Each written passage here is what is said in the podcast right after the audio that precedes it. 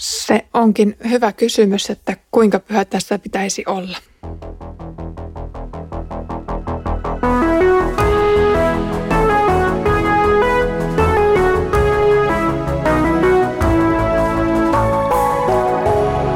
Kirjoitusten pauloissa. Tervetuloa jälleen mukaan Kirjoitusten pauloissa podcastiin. Olen Iida ja luemme Pietarin kirjettä. Edellisellä kerralla tarkkailtiin, kuinka varman pelastuksen Jumala on lahjoittanut kristitylle sanassansa ja jo profeettojen kautta. Nyt on aika siirtyä tarkkailemaan kristityn pyhityselämää.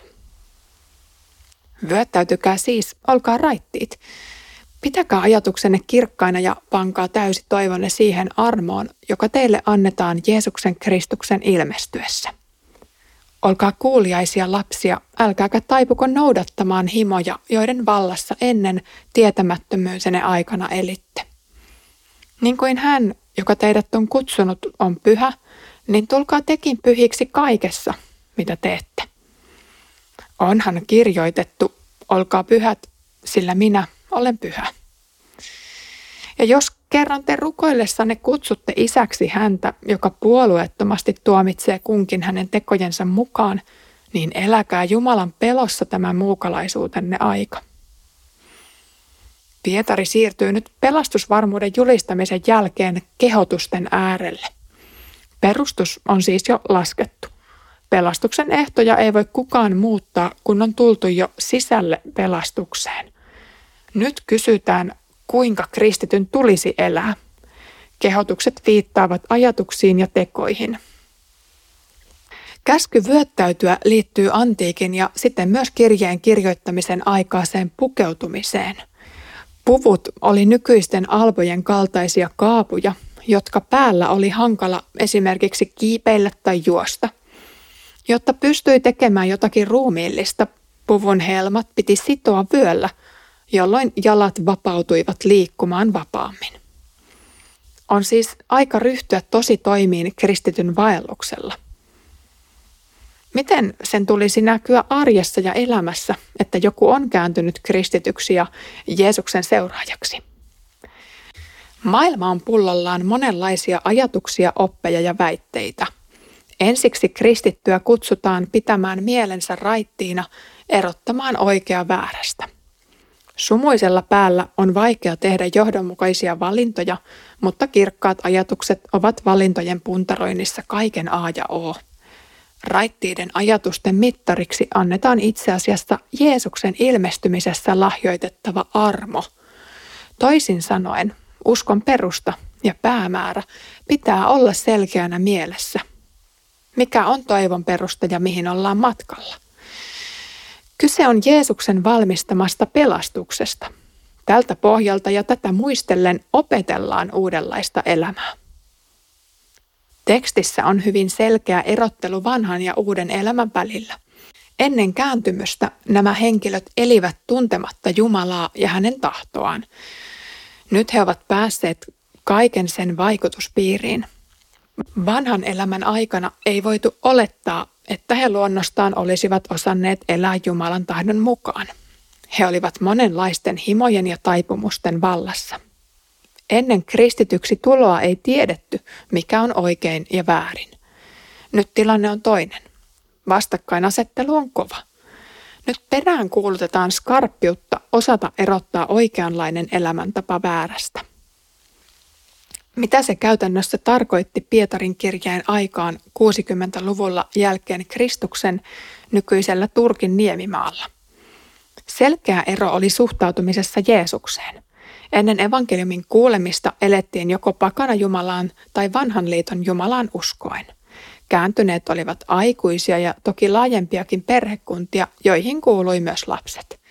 Jotkut vastaanottajista olivat sukunsa mustia lampaita – jotka olivat hylänneet isien uskon kääntyessään Jeesuksen seuraan. Himojen seuraaminen voi viitata myös epäjumalan palvelukseen monien ruumiillisten halujen ohella.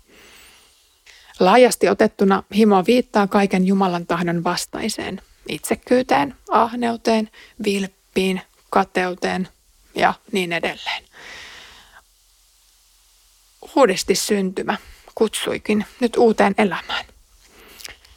Jeesuksen omilta perään kuulutetaan kuuliaisuutta Jumalan käskyille. Ihmisen sisimmässä asuva synti kyllä houkuttelee lankeamaan, mutta se ei käy enää päinsä. Kuuliaisuus on sitä, että kuulee ja tottelee kuulemansa. Käsky on tässä yksinkertainen, mutta vaikea. Tulkaa pyhiksi kaikessa, mitä teette. Ei riitä, että poistaa yhden ulkonaisen synnin elämästä, vaan nyt vaaditaan uudistumista kaikilla elämän osa-alueilla. Perusteluna on se, että Jumalakin on pyhä. Pyhä Herra on kutsunut sinut uuteen, pyhään, hänen mielensä mukaiseen elämään. Olet kääntynyt sönnistä pois.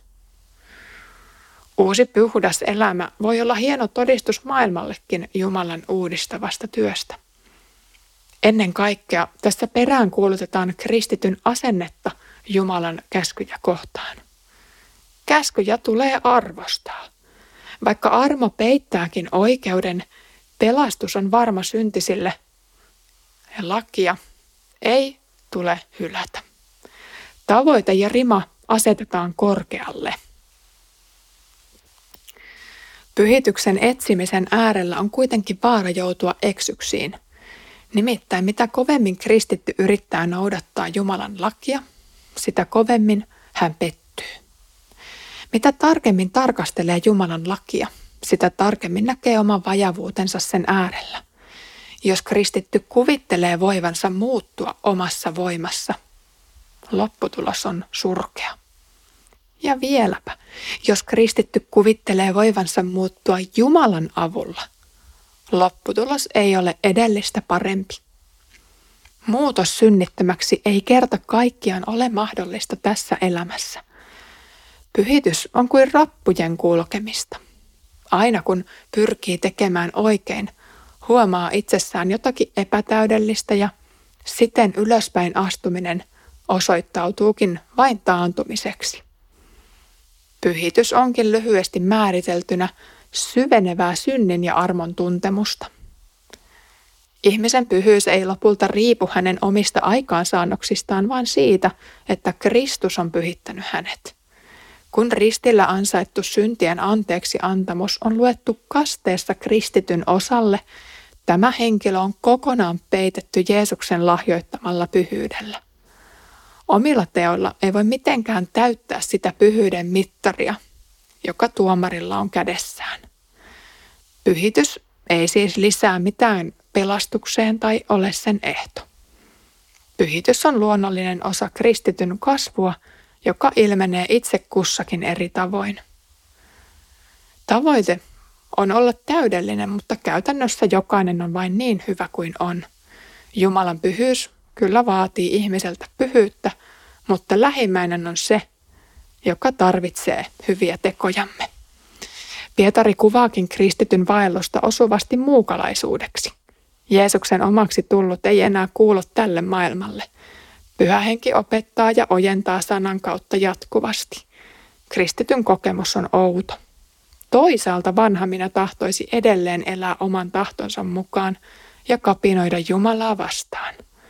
Toisaalta uusi minä tahtoisi toteuttaa Jumalan ajatukset.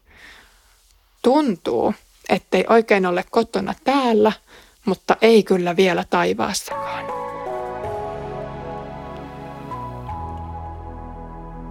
Nyt on oikeus kutsua Jumalaa isäksi. Jumala ei olekaan omilleen kilvoituksesta epäonnistuneille ankara tuomari, vaan rakastava isä. Tätä isää ja hänen tahtoaan toki kunnioitetaan, toisin sanoen eletään Jumalan pelossa. Kun välit ovat kunnossa hänen kanssaan, voi turvallisesti tietää, että hän lahjoittaa tarvittavan pyhyyden Jeesuksessa. Elämä jatkuu tästä levosta käsin. Kristityn ei tarvitse kehittyä paremmaksi versioksi itsestään, vaan Johannes Kastajan sanoin, hänen tulee kasvaa, mutta minun vähetä. Kiitos kun kuuntelit tämän kertaisen jakson, ehkä hiukan haastavankin teeman äärellä. Ensi kerralla puhutaankin sitten pelkästään Jeesuksen ihmeellisestä rakkaudesta syntistä kohtaan. Herramme Jeesuksen Kristuksen armo, Isän Jumalan rakkaus ja Pyhän Hengen osallisuus olkoon meidän kaikkien kanssa.